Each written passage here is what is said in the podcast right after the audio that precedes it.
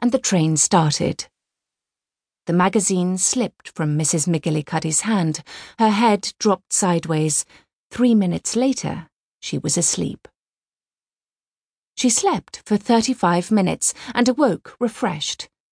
Resettling her hat, which had slipped askew, she sat up and looked out of the window at what she could see of the flying countryside. It was quite dark now, a dreary, misty December day. Christmas was only five days ahead. London had been dark and dreary. The country was no less so, though occasionally rendered cheerful with its constant clusters of lights as the train flashed through towns and stations. Serving last tea now, said an attendant, whisking open the corridor door like a djinn. Mrs. McGillicuddy had already partaken of tea at a large department store. She was, for the moment, amply nourished. The attendant went on down the corridor, uttering his monotonous cry. Mrs. McGillicuddy looked up at the rack where her various parcels reposed with a pleased expression. The face towels had been excellent value and just what Margaret wanted. The space gun for Robbie and the rabbit for Jean were highly satisfactory. And that evening coatee was just the thing she herself needed, warm but dressy. The pullover for Hector, too. Her mind dwelt with approval on the soundness of her purchases. Her satisfied gaze returned to the window. A train travelling in the opposite direction rushed by with a screech, making the windows rattle and causing her to start. The train clattered over points and passed through a station. Then it began suddenly to slow down, presumably in obedience to a signal.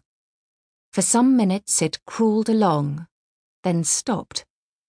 Presently it began to move forward again. Another up train passed them, though with less vehemence than the first one. The train gathered speed again.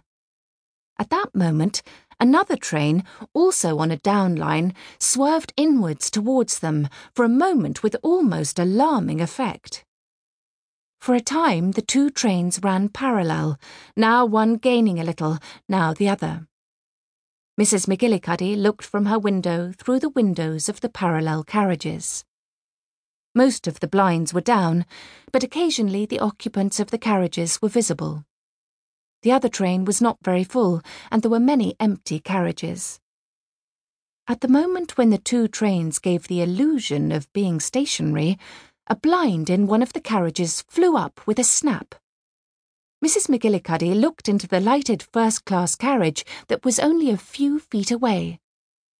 Then she drew her breath in with a gasp and half rose to her feet.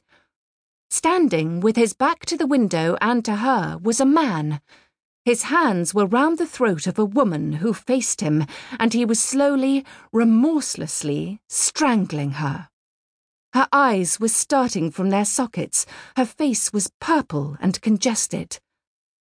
As Mrs. McGillicuddy watched, fascinated, the end came. The body went limp and crumpled in the man's hands.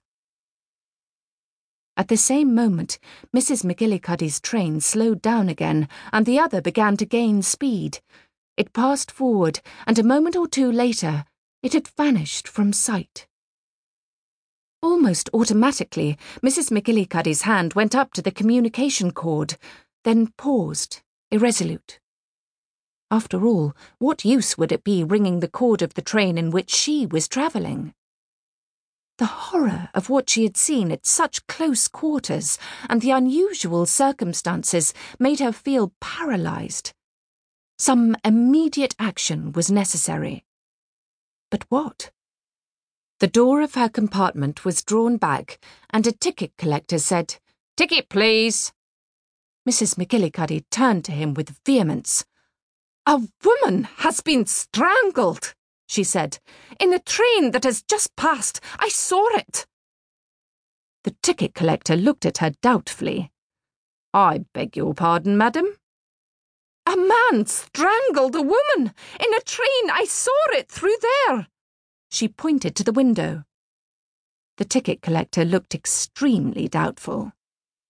Strangled? he said disbelievingly. Yes, strangled.